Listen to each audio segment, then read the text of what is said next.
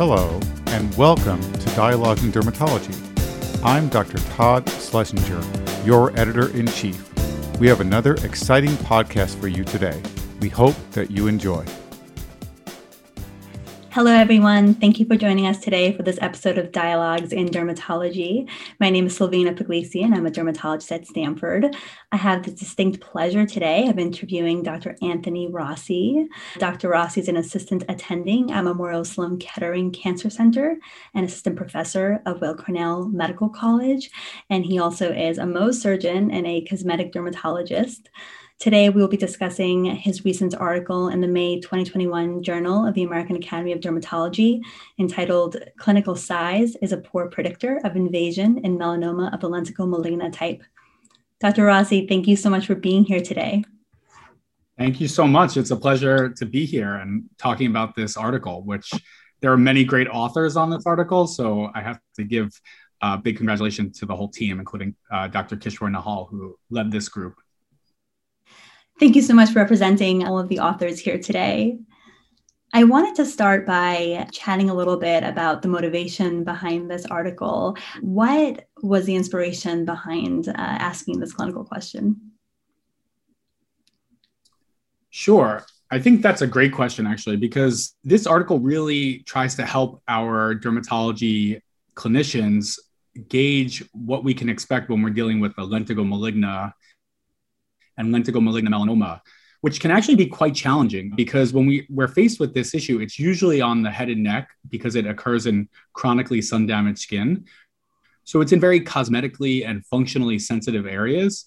And when we're approaching the treatment and management of this, first line treatment is often surgery. And when we talk to patients about that, it can be quite upsetting for them because they're thinking about disfigurement, they're thinking about losing a very important cosmetic and functional aspect of their head and neck. So it's something we don't take lightly. And every patient that we come across with lentigo maligna and lentigo maligna melanoma, we really try to go through all the steps and, and talk about all the different treatment modalities.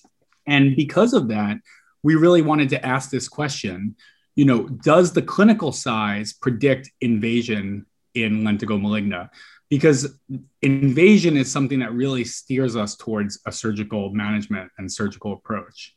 Because if there is invasive melanoma and it's not just in situ of the lentigo maligna type, then we're really honing and coaching our patients that surgery is probably the best option, depending on, of course, age, comorbidity status, functional status, and if they have other pressing issues going on. Thank you. I, as a medical dermatologist, when I see a lesion suspicious for lentigo maligna, I always have a little bit of a pit in the ball of my stomach in terms of biopsy, right? Which area should I biopsy? How am I going to explain it to the patient? So I just really appreciate the fact that you're looking into is there something that we can see during the exam that would help us to predict invasion, you know, essentially would help us to, to better manage these patients early on as a dermatology surgeon, what is on your mind when you see a consult for lentigo maligna melanoma? Exactly. So when we first consult a patient, they're coming to see a dermatologic surgeon or a Mohs surgeon. So already the patients think about surgery. Uh, I do have to give a plug because I am on the ASDS work group. It's a policy and priorities work group. But we actually created a shared decision making tool for lentigo maligna of the head and neck in ages 65 and older. As a disclosure, I am a board member of the ASDS and I do chair this committee, but I think it's a really useful tool. And so for our members who are also members of the ASDS or have access to their publications, then there's a shared decision making tool for lentigo maligna. And we really discuss surgery, topical off label imiquimod, observation as one of the management, as well as radiation or even wide local excision or Mohs surgery. So those are really the gamut of the management options that we think about when we approach uh, lentigo maligna. So for us, you know, when we're thinking about surgery versus non-surgical treatment options, we really do want to know about invasion and invasion status. And like you already said, these lesions tend to be quite large and mm-hmm. quite nebulous. So the borders are usually indistinct. They're usually not as well defined as the borders that we see in melanoma on the trunk and extremities. And the margins that have been worked out you know, of five millimeters for in situ disease, that really comes from literature about melanomas on the trunk and extremities.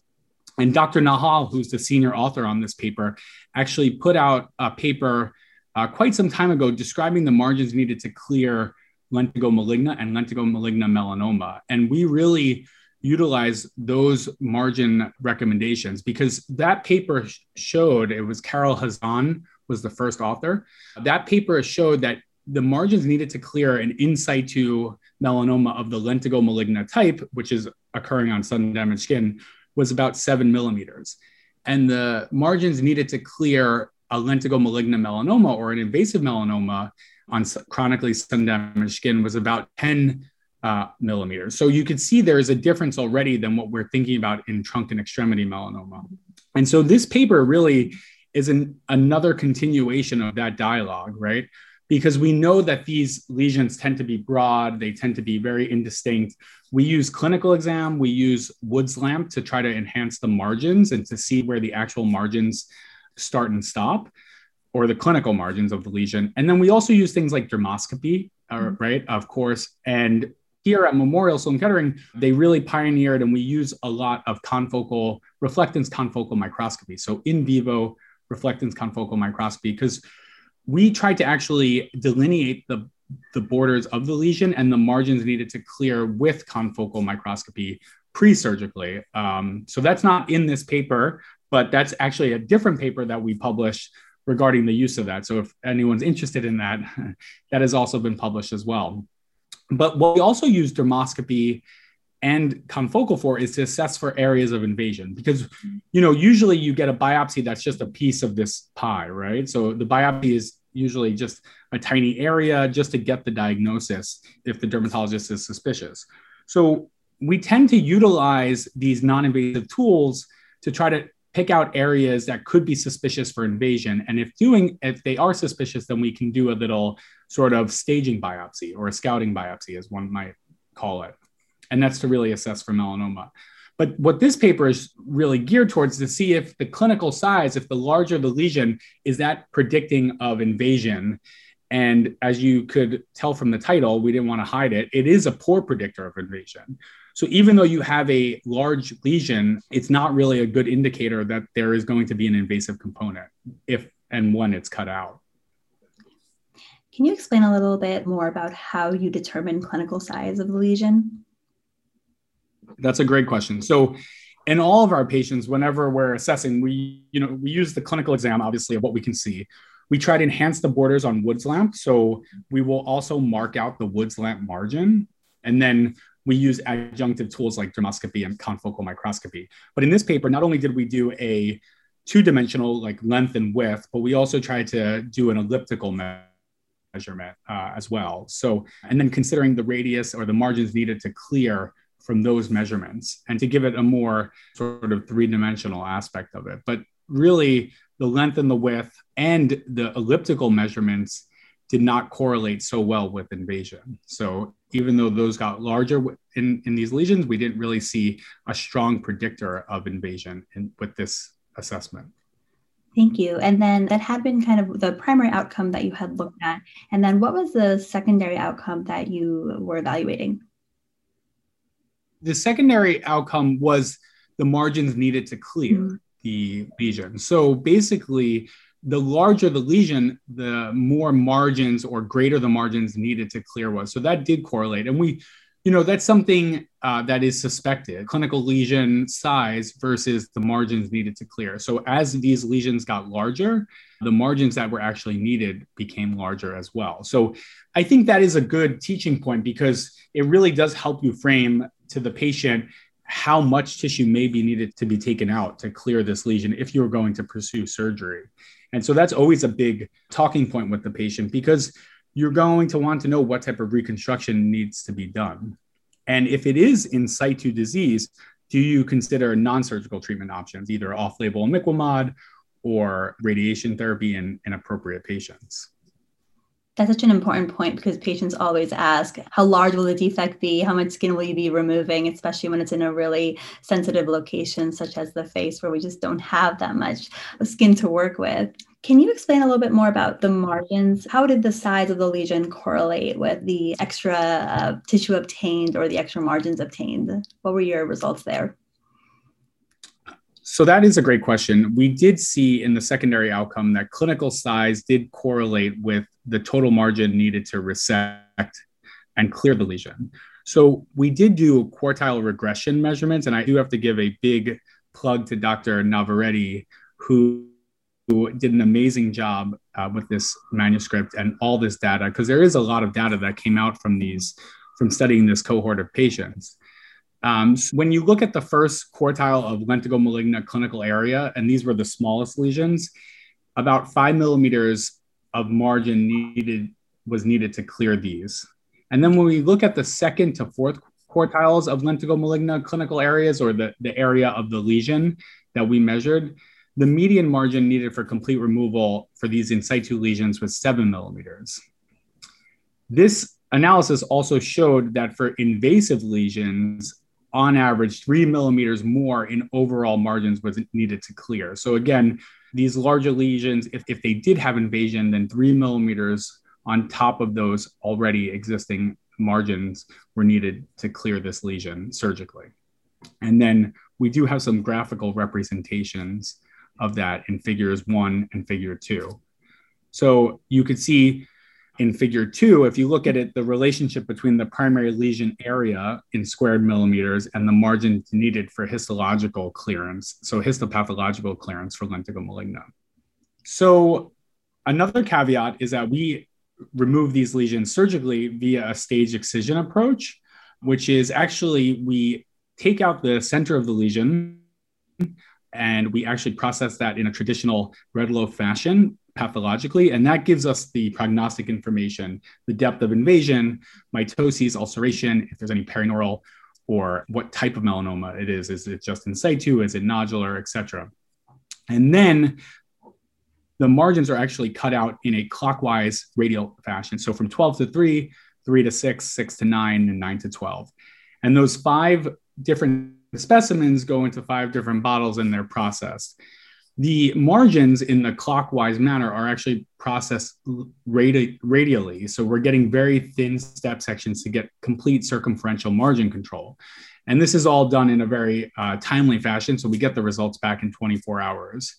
And this is a way to get margin control to actually cut out the entire lesion, know that your margins are clear, and then reconstruct in a timely fashion. So the patient's not waiting too long for the actual reconstruction. And so that's how all these lesions were surgically removed. So it's an important, important point to say. So it is complete circumferential and deep margin control. And for those margins, do you generally start with five millimeters on the face always, or sometimes do six or seven? I'm, I'm not a surgeon, so that might be a really basic question, but how do you generally decide that? No, that's the most important question. So from Carol Hazan and Dr. Nehal's paper uh, a while back ago showing that more margins were needed to clear lentigo maligna and lentigo maligna melanoma, we counsel the patients on that. You know, that the five millimeter rule is not really going to cut it for a majority of lesions of this subtype of melanoma. So, of course, we always have to think about the anatomical area, the function, and the cosmetic aspect. And then we really try to do very detailed clinical, dermoscopic, and confocal mapping beforehand to help us really guide how many margins we're going to take. Because sometimes in these areas, you know, taking less margins would be actually really helpful, like starting out at three if it's in a very functional area.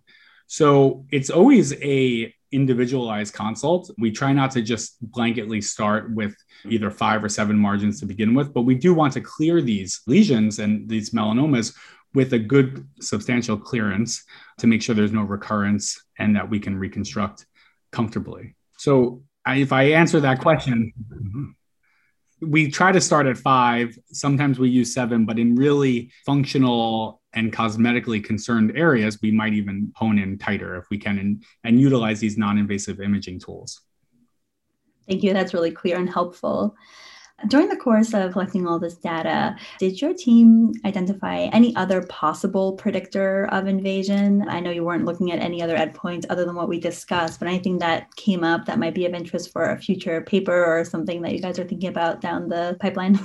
You know, seeing these patients every week, we always try to look for sort of clinical factors and really not many clinical factors have have shown out to predict invasion because these lesions can be so, so wide and nebulous you know you really do want to look at them carefully. I always use dermoscopy. If you're seeing follicular obliteration on dermoscopy that could be a predictor of an area of invasion. Again we layer that with confocal microscopy and confocal has really good clues if done well of where we can predict invasion. So we see basically uh, obliteration of the dermal epidermal junction.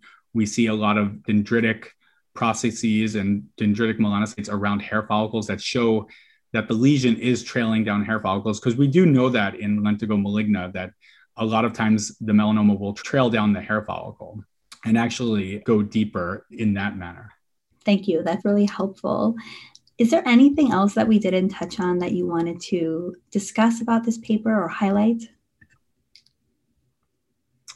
I I think you know this paper really highlights the conundrum that we face with lentigo mm-hmm. maligna and how difficult it can be to treat because each patient is unique. Each patient has their own set of comorbidities and associated factors. And so when we're approaching these patients, we really should keep an open mind and understand that this disease can be quite large in situ disease can spread not only very wide, but there can be focal areas of microinvasion that we should anticipate. And that the reconstructive burden can be quite big and quite difficult. And so we should really counsel these patients going forward. And that's why I sort of am always a champion of this shared decision making with the patient because lentigo maligna in itself can be a very slow growing lesion. And if it stays in situ, it can, there are off label treatments that can be utilized. But we do want to make sure that we're not missing an invasive component. So it's not only difficult for the patient, it's difficult for the, the dermatologist as well. Absolutely. Thank you so much for sharing that shared decision making resource. That's so important and such an important conversation to have with our patients uh, when we're seeing them for anything, but in the context of today's talk and for lentigo maligna melanoma. Well, thank you so much, Dr. Rossi. We really appreciated you being here to represent the authors on this really important paper. And I think all of us who have heard this and will read the paper and have read the paper are going to definitely be much more clinically astute when evaluating these patients. Thank you so much. It was a pleasure to be on Dialogues.